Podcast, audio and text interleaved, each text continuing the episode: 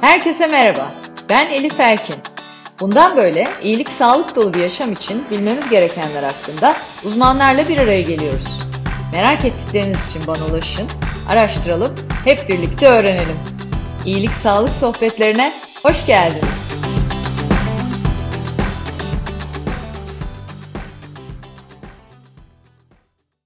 Herkese merhaba. İyilik Sağlık Sohbetlerinin yeni bölümüyle karşınızdayım. Bu bölümde konuğum Acıbadem Maslak Hastanesi Başhekimi, radyoloji uzmanı Doktor Cengiz Bağbek. Cengiz Hocam hoş geldiniz. Merhaba, hoş bulduk. Öncelikle davetimi kabul ettiğiniz için bu yoğunlukta çok teşekkür ederim. Ee, sorulara başlamadan önce sizi kısaca dinleyicilere bir tanıtmak isterim. Zaten sohbet sırasında da e, paylaşıyor olacağız farklı bilgileri. 1989 yılında İstanbul Üniversitesi Tıp Fakültesi'nin ardından yine radyoloji uzmanlığını İstanbul Üniversitesi Tıp Fakültesi'nde yaptı Doktor Cengiz Bağbek. 1997 yılında Amerikan Hastanesi'nde profesyonel kariyerine başlayıp 11 yıl burada görev aldıktan sonra 2003 yılında Methodist Hospital Department of Radiology'de çalışıyor ve ardından da 2018 yılından itibaren Acıbadem Sağlık Grubu bünyesinde hem hekimlik hem başhekimlik böyle bir soru sormayacaktım ama hocam zor değil mi ikisi bir arada? Nasıl götürüyorsunuz? Baş başına doktorluk zor. Ee, ama yani sonuçta hepimiz zorluklarla mücadele etmeyi öğrenerek bugünlere geldik. Gidiyor valla. Evet, evet uzun da bir e, zaman oldu. E, şimdi bugün sizinle tabii radyoloji deyince hep hastalık düşünürdük eskiden ama artık radyolojinin bizim zihnimizdeki anlamı biraz değişmeye dönüşmeye başladı diye düşünüyorum. Pandemiyle birlikte özellikle tabii sağlığın kıymetini, e, sağlığın sadece hasta olmamak e, olmadığını, bütünsel olarak iyilik halimizi korumamız gerektiğini gibi pek çok şeyi öğrendik. Bir de e, hep o bilgi geçiyor farklı kaynaklarda. Son 20 yılda tıpta 200 yıllık teknolojik ilerleme olduğundan bahsediliyor. Sanırım sağlık alanı teknolojide en hızlı ilerleme olan alan. Ve bu sayede de hayatımızı önleyici tıp, koruyucu hekimlik e, gibi bir şeyler çıktı. Sanırım bu alanda yine radyoloji hekimlerimizin baş yardımcısı değil mi? Bir şeyleri önlemek e, ya da erken görmek, riski anlamak için hani bu konuyla başlayabilir miyiz hocam? Nedir önleyici tıp? Ee, uzun sağlıklı yaşamak istiyoruz hepimiz. Bu alanda radyolojinin önleyici tıptaki rolü, ağırlığı nedir? Le bir başlayalım. Bir kere bir e, kişinin sağlığıyla ilgili tanı koymayı ben her zaman bir puzzle'a be benzetirim. Bu e, puzzle'da bir sürü parametre bir araya gelerek ancak bir resmi oluşturabilir. O resmi gördükten sonra da e, o resmin size verdiği görüntü uyarınca bir yol alma şansına sahipsiniz. Dediklerinize katılıyorum. E, şu anlamda katılıyorum. Radyolojinin 20 yılda inanılmaz tabii teknolojisinde. Benim radyoloji departmanına ilk girdiğim zamanla 1992 yılında ben ilk radyolojiye giriş yaptım. Bu zaman arasında tabii e, müthiş e, değişiklikler oldu. Ama bunun e, nedeninde sonuçta radyolojinin puzzle'daki parça büyüklüğü arttı diyelim. Bence de. Dolayısıyla hani tek başına e, radyolojiyle e, bir şeyler elde etmek yine e, çok mümkün değil.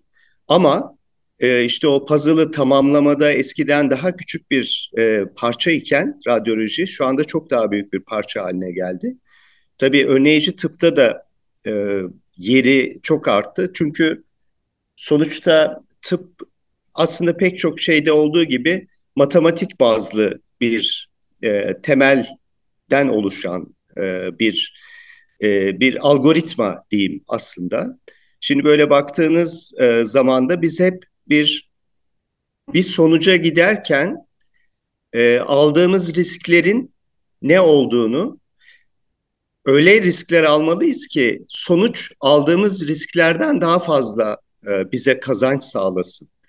Burada aldığımız risk neydi? Aldığımız risk bir kere radyasyondu. Ee, son yıllarda özellikle radyasyonla çalışan cihazlarımızda radyasyon e, miktarımız o kadar azaldı ki kişiye verdiğimiz radyasyon miktarı.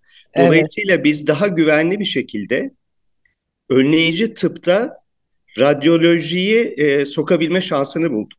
Bu şu Doğru. demek, hiçbir hastalığı olmayan kişide aslında e, bir hastalık bulmak amacıyla bir tetkik yapıyorsanız aslında zarar vermemeniz de lazım. Tabii, tabii. Tabii. Bu, bu zarar katsayısı, bu denklemdeki az önce ilk başta söylediğim matematiksel denklemdeki zarar katsayısı çok azaldı.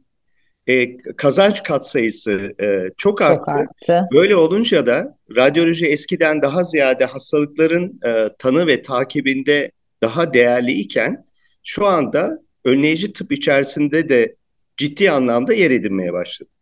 Evet. Ee, burada hem anladığım kadarıyla erken teşhiste çok önemli bir rolü var. Hem de e, takip ve e, olası riskleri de öngörmede. Tabii çok geniş bir alan. Dediğiniz gibi çok büyüdü. Belki birazcık şimdi biz halk olarak e, neleri temelde bilmeliyizden de hareketle başlayabiliriz. Hani biraz insanların kafasında, aklında dediğiniz gibi belki genelde radyasyon oranı düştü ama bazı tetkiklerde zaten radyasyon hiç yok var zannediyoruz gibi. Şimdi radyoloji dendiğinde biz neyi biliyoruz temelde? MR'ı biliyoruz, e, tomografiyi biliyoruz e, ve hani bunun etrafında şekillenen diğer hani ultrason e, vesaire gibi. Belki çok temel bazda e, onu bir anlatabiliriz hocam. Mesela MR hep korkulu rüyamızdır. Şimdi MR'a mı gireceğim, o radyasyon vesaire ya da önceden daha tabuta girme gibiydi MR taramaları. Şimdi cihazlar da çok yenilenmiş. Hani MR nasıl çalışıyor MR taraması? Radyasyon oranı nedir, var mıdır? Ee, belki bir küçük küçük onları da anlatırsak herkesin zihninde daha netleşmiş de olabilir. Aslında tabii yani şimdi teknolojinin geldiği noktadan baktığımız zaman ilk başta aklımıza MR tomografi e, gibi daha sofistike e, e, cihazlar ve onlar, onlarda yapılan işlemler geliyor. Aslında radyolojinin temeli 1895 yılında X-ray'in bulunması ile ortaya çıkıyor. Yani esasen radyoloji dediğiniz şey yıllarca X-ray kullanılarak direkt grafiği ve direkt bazen de işte damar içerisine enjekte edilen bir takım e, materyallerin direkt grafideki e, görüntülemesiyle sonuca ulaşmak idi. Ama e, daha sonraki yıllarda hem ses dalgaları hem manyetik alan e, da kullanılarak yeni bir takım radyolojik teknikler ortaya çıkmaya başladı. Ses dalgaları dediğimiz zaman ultrasonografiden bahsediyoruz. E, bir manyetik alan içerisinde bir görüntüleme yaptığımız zaman da MR'dan e, bahsediyoruz. Dolayısıyla evet başta çok X-ray, e, X ışını bağımlı evet. bir bir inceleme e, iken radyoloji, e, şimdi X ışını dışında yani sıfır radyasyonla bazı tetkiklerin yapılabildiği ve bu tetkiklerinde radyoloji içerisinde çok önemli bir e, yer aldığı bir e, platform haline geldi. Bunlardan bir tanesi de dediğiniz gibi MR. MR e, tamamen manyetik bir alan içerisinde vücudu yerleştirdiğiniz zaman vücudu içerisindeki farklı e, moleküllerden farklı protonların e, farklı oranda protonların e, dışa çıkması ve bu dışa çıkan protonların da belli dedektörler tarafından saptanarak bunların bilgisayarda yapılan çözümlemelerle bir görüntü haline dönüştürülmesi e, idir. Kabaca teknik budur. Evet. Dolayısıyla radyasyon yok. Dolayısıyla yani. tekrar e, vurgulayarak e, söyleyelim. Hiç e, hiç radyasyon yoktur MR'da. Evet, evet. evet MR makinalarında e, girmekte e, bazen MR'ın nispeten daha uzun kapalı alanın olması nedeniyle e, bir takım sıkıntılar e, zaman içerisinde oldu. Ama hem o bu kapata, kapalı alan içerisindeki e, çap yeni gelişen makinelerle e, arttı.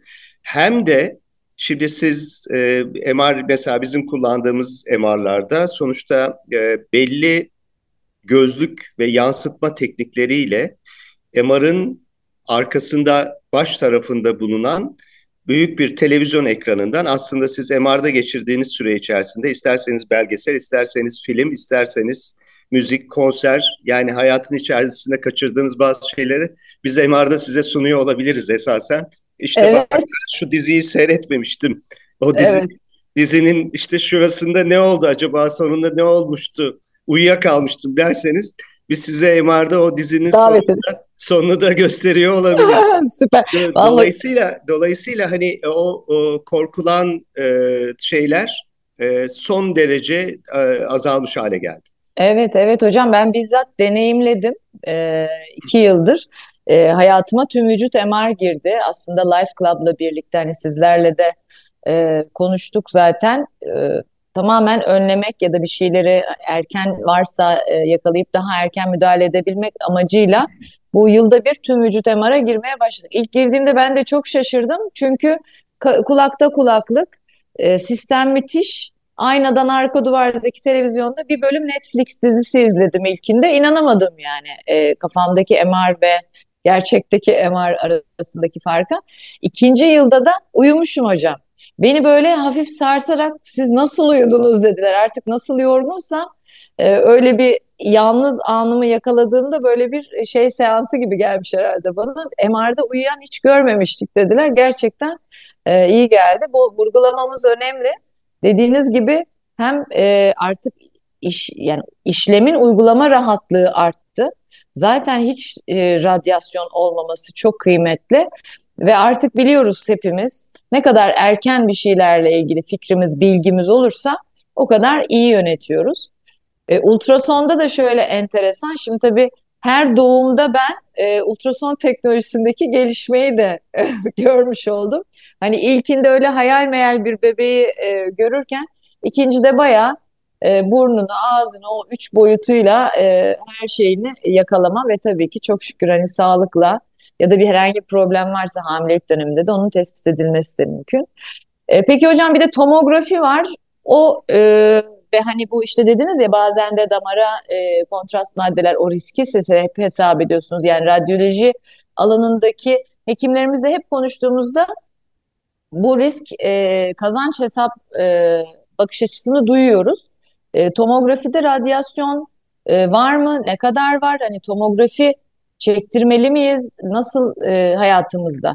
Tomografide radyasyon var. Tomografinin e, son 10 yıldaki bütün gelişmeleri esasen e, radyasyon miktarının azaltılması nasıl olur e, üzerine kuruldu.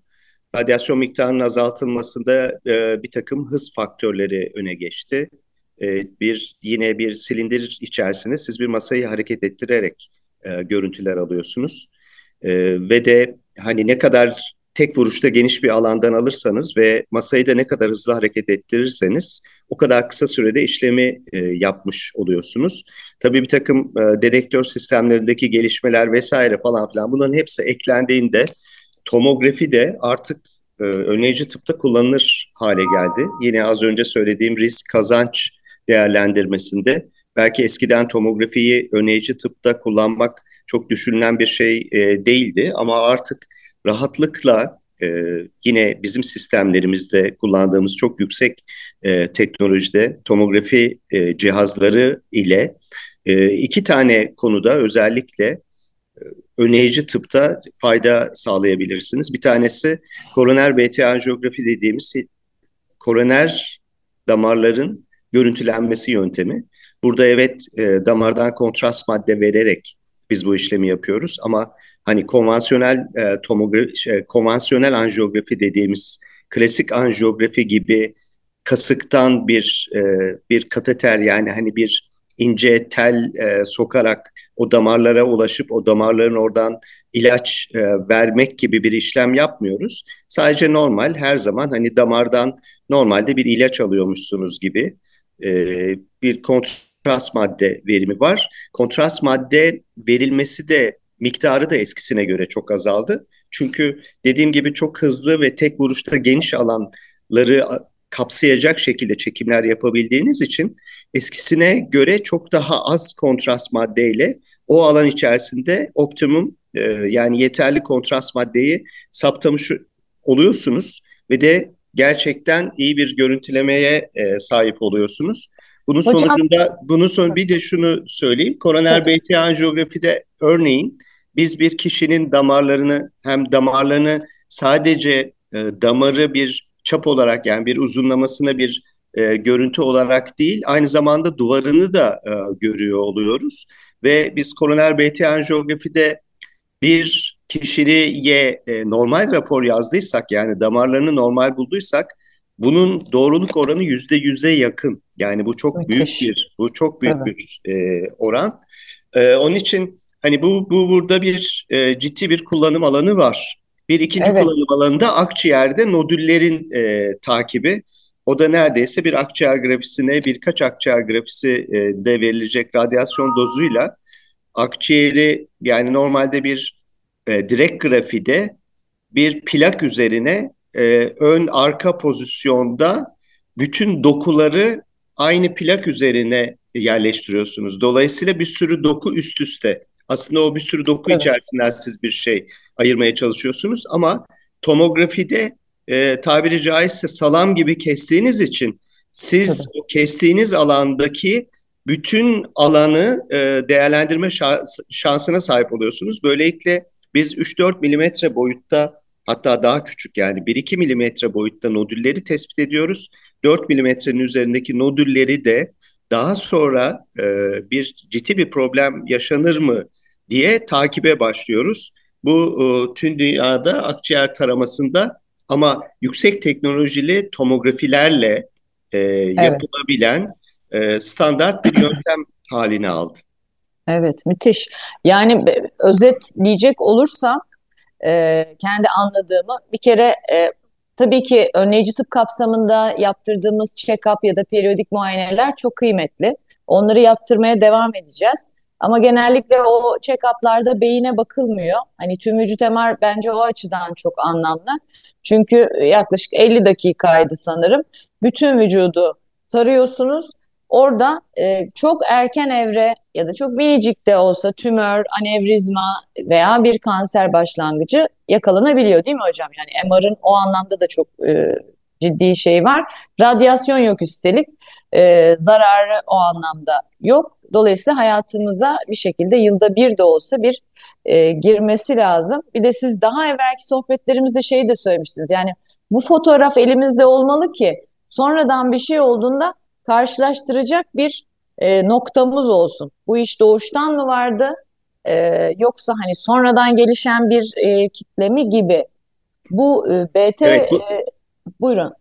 Evet bu çok önemli. Yani sonuçta e, herkes birbirinden farklı. E, vücutta yani şu örnekle bakabiliriz sadece. Bazımızın deri, bazı kişilerin derilerinde e, benler var. Tabii. O benler ya da başka bir takım işte e, oluşumlar var. Bunlar e, doğuştan olan şeyler. Herkeste de birbirinden farklı yerlerde, farklı sayıda olabilir ama bu aslında son derece normal bir şeydir. Bunun gibi vücudumuzun içinde de aslında doğuştan olan Aa. normal, normal bir takım e, değişiklikler var. Aslında biz bunların hiçbirinin ne olduğunu bilmiyoruz. Dolayısıyla aslında bu ilk bir anlamda tabiri caizse fotoğrafı alıp vücudun içini de sanki dışarıdan bakıyormuş gibi hani nerede ben var e, gibi evet.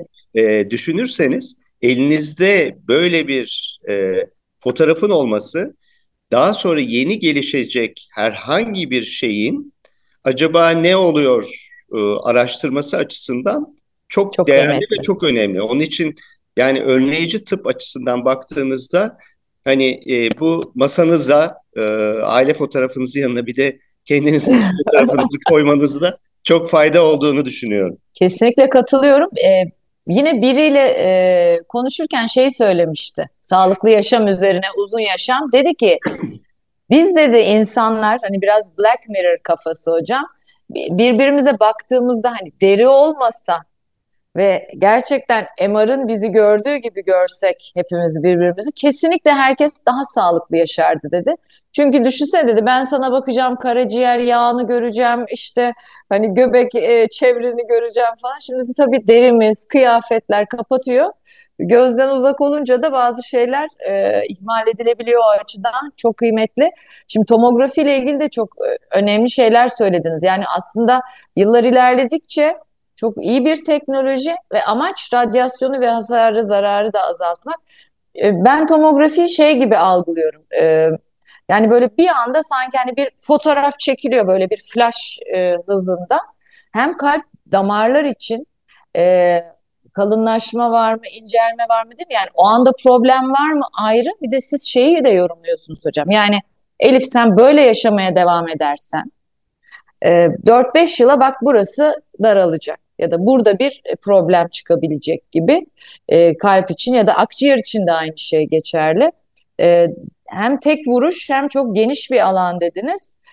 O açıdan da Bence çok kıymetli ikisi de. Şimdi kontrast madde deyince tabii böyle bazı tabirler bizde şey bilmediğimizden daha da korku uyandırabilir. Aslında hani e, kontrast madde dediğimizde damarlarımızdan daha farklı bir renkli bir şey geçtiği için değil mi? O fotoğrafı çekerken daha net bir görüntü vermesini sağlıyor. Ee, onun da miktarı azaldı dediniz galiba değil mi? Evet evet yani, doğru.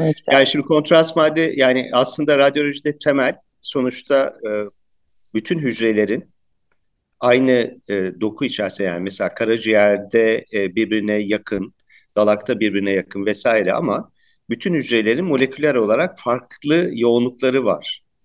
E, şimdi bu e, yoğunlukları saptama biçimi aslında radyoloji temel olarak baktığınızda. Bu yoğunlukların dedektöre yansıması ve bunun bilgisayarda çözümlenmesi sonucunda sizin önünüze gelen ilk başta eskiden bu bir gri skalaydı. Şimdi daha renkli e, hale de e, aldı.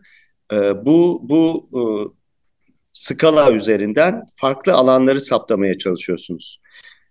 Damar içerisine de biz kontrast madde verdiğimiz zaman çok ciddi farklı bir yoğunluk oluşturmuş oluyoruz. Tabii. O farklı yoğunluk bize hem e, damarın içerisinde herhangi bir yerde tıkanıklık var yok onu çok net bir şekilde gösterme şansına sahip oluyor.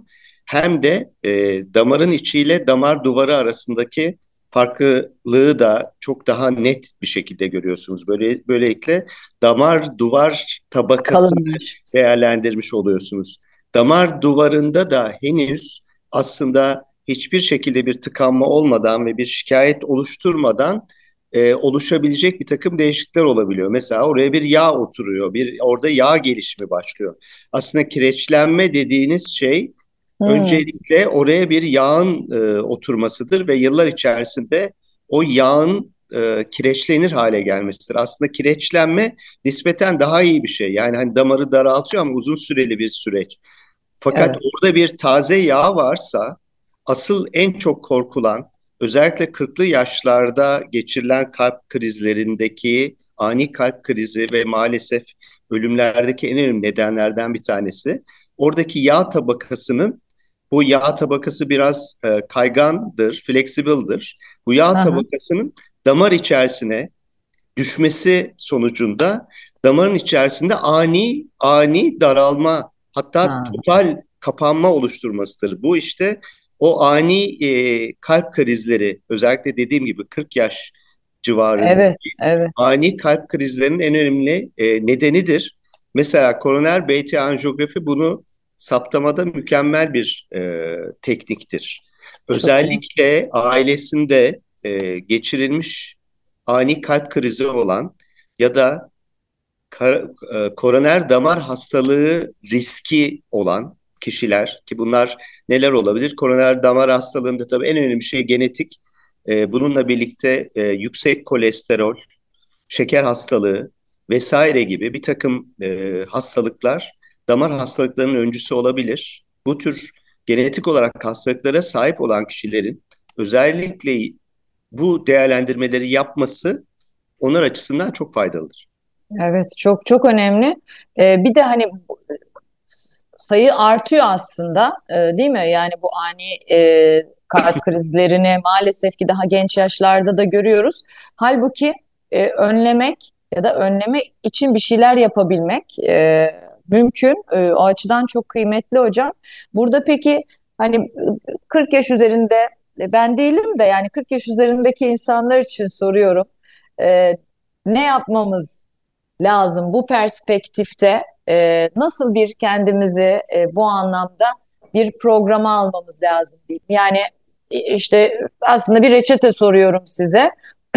Çok e, başladınız zaten yani ailemizdeki öykü tabii ki burada etken, genetik faktörler etken bir yandan, yaşam stilimiz önemli bir etken diğer yandan ama artık 40 yaşın üzerindeysek hayatımızda radyolojik tetkikleri tamamen bu önleyici tıp perspektifiyle katmamız lazım. Yani yılda bir e, MR'la bir tüm vücudumuzu taramak, e, işte bu e, koroner ya da torakslar yani akciğerlerle ilgili belli bir periyot var mıdır yoksa hepsi kişiye özel mi belirlenmelidir? Hani orada bir genel bir yönlendirme yapma şansınız olur mu hocam? Şimdi aslında e, genel olarak bugüne kadar biz tabii tıbbı e, genel bir takım istatistikler üzerinden değerlendiriyoruz. Evet. İşte e, 40 yaşla 50 yaş arasında şöyle, 50 yaş arası 60 yaş arası böyle vesaire e, gibi. Ama artık özellikle önleyici tıpta e, kişiye özel değerlendirme çok önemli. Evet. Onun için yani özellikle genetik faktörler başta olmak üzere bir kere öncelikle iyi bir önleyici tıp hekiminin değerlendirmesinden geçtikten sonra neler yapılabilmesi gerektiği ve hangi sıklıkta yapılması gerektiği o kişinin özelinde e, tartışılmalı bence. Bu çok evet. bu, bu çok değerli. Yani tekrar puzzle konusuna geliyorum. Hiçbir evet. şeyi tek başına ayrı bir şey olarak ele almamak lazım. Yani bir tane ortada bir yönetmen olması lazım. Bu yönetmen e, bu e, detayları değerlendirerek e, yönlendirmek. Bir, bir evet bir oyun e, bir anlamda bir oyun yazması e, lazım. Şimdi ama bir takım şeyler var mesela bazı şeyler standart. Örneğin hiç bahsetmedik ama mamografi. Yani evet. e, mamografi 40 yaşına gelmiş bir yani dünya standardıdır bu. Mamografi 40 yaşına gelmiş bir e, bir hanımın e, mutlaka yaptırması gereken bir şeydir. Hani 40 ile 44 yaşı arasında e, bazı standartlar bunu kısmen kişinin genetiğine vesaire e, gibi şeylere de bağlı tutabilir ama yine de örneğin 45 yaş ile 55 yaş arasında şarttır tercihen de 40 yaşında mamografinin e, yapılmasına başlanması e, gerekir. Bir takım ye, yeni e, modaliteler mesela tüm vücut MR gibi bunlar şimdi e, sonuçta daha yeni yeni e, değerlendirilen, yeni birkaç yıldır e, kullanılan ve çok değerli bir takım modaliteler. Bunlar da ne kadar sıklıkla yapılacağı e, yine hekim kontrolünde değerlendirilmesi lazım ama hiçbir şekilde bir radyasyon riski yani sonuçta e, kaybedeceğiniz bir şey olmadı ve az önce de söylediğim gibi belki seyredemediğiniz dizileri seyretme şansına sahip olduğunuz için tüm vücut MR'ı örneğin her yıl yaptırabilirsiniz. Her yıl yaptırmak sonuçta e, o yıl içerisinde gelişen e, e, yeni bir takım değişiklikleri de saptamanızda faydası olacaktır. Çünkü aslında bir yıl dediğiniz zaman dilimi göz açıp kapayıncaya kadar geçiyor ama o bir, yıl içerisinde yaşadığınız hayatınızdaki bir takım değişiklikler, yaşadığınız bazı şeyler, vücudun bazı değişikliklerinin görünür hale gelmesi tam da o bir yıllık bir zaman dilimi içerisinde e, olabilir. Onun için evet. bazı hani riski çok düşük e, tetkikleri bu şekilde e, yaptırmanız da hiçbir sakınca yoktur. Ama yine de genel olarak puzzle mantığından e, hiçbir şekilde e, çıkmamak lazım. Radyolojinin evet. yanında e, laboratuvar tetkikleri, işte tekrar söylüyorum, üstüne basarak söylüyorum, genetiğin ne olduğu vesaire vesaire gibi etkenler aslında e, takip ve değerlendirmelerin nasıl yapılacağını e, belirliyor. Önümüzdeki 5-10 yıl içerisinde de yapay zeka destekli bir sürü yeni algoritma ve girişim aslında burada kişiye özel e, değerlendirmelerde çok önemli bir yerde tutacak bu arada. Tabii tabii çünkü e, şimdi hep e, onu da okuyoruz son e, dönemde. Hani e, yılda bir sadece check-up e, herkese uyan bir şey değil. O yüzden kişiye özel. Belki benim 3 ayda bir demirim, D vitaminime bakılmalı da sizin için 6 aydır o peri periyot. Orada da e, bu işi bilen, önleyici tıp yaklaşımıyla e, sizi bütünsel olarak takip eden bir hekim rehberliğinde gerçekten size özel bir takvim oluşturulmalı. Şimdi tabii burada e, bu tip tetkikleri e, insan dahil olmadan evvel korkabiliyor. MR ile ilgili bir de şeyi soracağım hocam. Şimdi bazen de e, biz de görüyoruz üyelerimizde. Ben hayatta ona giremem. E, korkuyorum, klostrofobim var, e, yapamam. E, ama yapılması da lazım. Yani girmese e, belki semptom gördükten sonra bir şeylerin farkına varacak. E, orada nasıl e, ikna ediyoruz ya da nasıl teknikler uyguluyoruz? Görüntüleme cihazlarıyla ilgili böyle çekincesi olan kişileri e, yine de görüntülememiz lazım çünkü önlemek istiyorsak bir şeyleri. Şimdi hayatın her noktasında olduğu gibi bizim işimizde de en önemli konulardan bir tanesi iletişim aslında. Yani aslında bir kişiye e, korkularının e, aslında bu kadar da geçerli olmadığını göstermenin en önemli e, en önemli silahlarından bir tanesi iletişim ve yerinde göstermek. Yani biz hastalarımızda sonuçta makinalarımızı gösterdiğimiz zaman, makinenin içerisindeki donanımı gösterdiğimiz zaman, işte o, o yansımayı vesaireyi yani o e, görüntülemeyi, e, belgeseli, diziyi vesaireyi gösterdiğimiz zaman çoğunlukla hastalarımız ikna oluyorlar. Yani o esasen e, bilinmeyenin getirdiği bir e, korku. Evet, bazen e, çok ufak yatıştırıcı ilaçlar e, da verdiğimiz çok az kişi oluyor ama gerçekten yine geçmiş yıllara baktığımız zaman bizim e, gözlemlediğimiz bu korkusu nedeniyle MR'a girmeyen insan sayısı e, çok çok çok az neredeyse e, yok. Evet, evet. Doğru. Bilip görünce bir de zaten ben de aynı şeyi yaşadım. Hani cihazı görünce bir kere cihaz e, insana o güveni de veriyor. E, anlatıldığı zaman, yapılacak işlem anlatıldığında süreci vesaire bilinmezler azaldığında e, oluyor. Ama hani sakinleştiriciyle de az sayıda da olsa e, giren var dediniz. Yani hani dinleyenler için söylüyorum bir şekilde e, bunu yönetmek mümkün. E, çok çok önemli çünkü. Hocam valla çok teşekkür ediyorum. Harika bilgiler oldu. E, bütünsel sağlık yönetimi dediğiniz gibi bir puzzle. O metaforu da çok sevdim. Bir sürü bileşen var. Öncelikle e, savaşıyoruz yani aslında sağlıklı kalmak için. Şimdi Türkiye'de ortalama ömür 78 olmuş son veriler ve 59'a kadar sağlıklı yaşıyoruz. Yani niye o aradaki 20 yılda da sağlıklı, e, keyifli bir hayat sürmeyelim mümkünken? Yine e, söyledim birkaç kere e, belki e, yayınlarda ama e, dünyadaki 10 ölümden 8'i e, hastalık sebebiyle, yaşlılık sebebiyle 2 tane ölüm var. 8'i e, hastalık sebebiyleyken bu 8 hastalığın %63'ü aslında önlenebilir e, durumda. O yüzden kendimize gerçekten biraz daha fazla şefkat göstermemiz lazım. Hele ki teknoloji bu kadar ilerlemişken, yapılabilecek bir şeyler varken. O yüzden e, bence harika bir yönlendirme oldu. Umuyorum ki dinleyenler için de çok faydalı oldu. E, şimdi e, son soruya doğru geliyorum. Bu soruyu herkese soruyorum hocam. Böylece en iyi, en sağlıklı nasıl yaşarızı tüm ortak akılla birleştirmiş oluyoruz. Sizin iyilik sağlık rutininiz nedir? Valla biz de sonuçta terziyiz. Yani kendi söküğümüz konusunda e, İnşallah terziler, dikiyorsunuzdur. Terziler ne kadar dikiyorsa biz de biz de öyle dikiyoruz ama hani e, ben şahsen e, bireysel e, olarak az önce söylediğim gibi e, bireysel e, kendi risklerim üzerinde değerlendirmeyi yapıyorum. Ben mesela babamı e, kalp krizi nedeniyle kaybetmiştim. Dolayısıyla Allah benim bir çok teşekkür ederim. Benim bir kardiyak e, riskim var. O kardiyak riskim nedeniyle e, bir kere öncelikle kan tahlillerimi ihmal etmiyorum. E, kan tahlillerimde özellikle kolesterol vesaire gibi e, şeyler son derece önemli. E, tabii ki koroner BT anjiyografisi yaptırdım. Tabii ki e, tüm vücut MR yaptırdım. Ama e, bunun dışında yaşadığım hayat içerisinde tabii ki doktorluk, yöneticilik vesaire e, derken hayatın getirdiği stresler derken o stresleri e, yönetmeye çalışıyorum. Bu çok e, önemli bir e, şey. İnsan evet. hayatında hani sonuçta teknolojiyle bazı şeyleri halledebilirsiniz ama bazı şeyleri de sonuçta kendi beyninizle çözümlemeniz e, gerekiyor. E, o stresle e, yaşamayı öğrenmek lazım. Yaşamayı seviyorum. Yaşamayı sevdiğim için de e, yaşamın çeşitli güzelliklerinden zevk almaya bakıyorum. Benim kendi yöntemim bu. Harika, harika.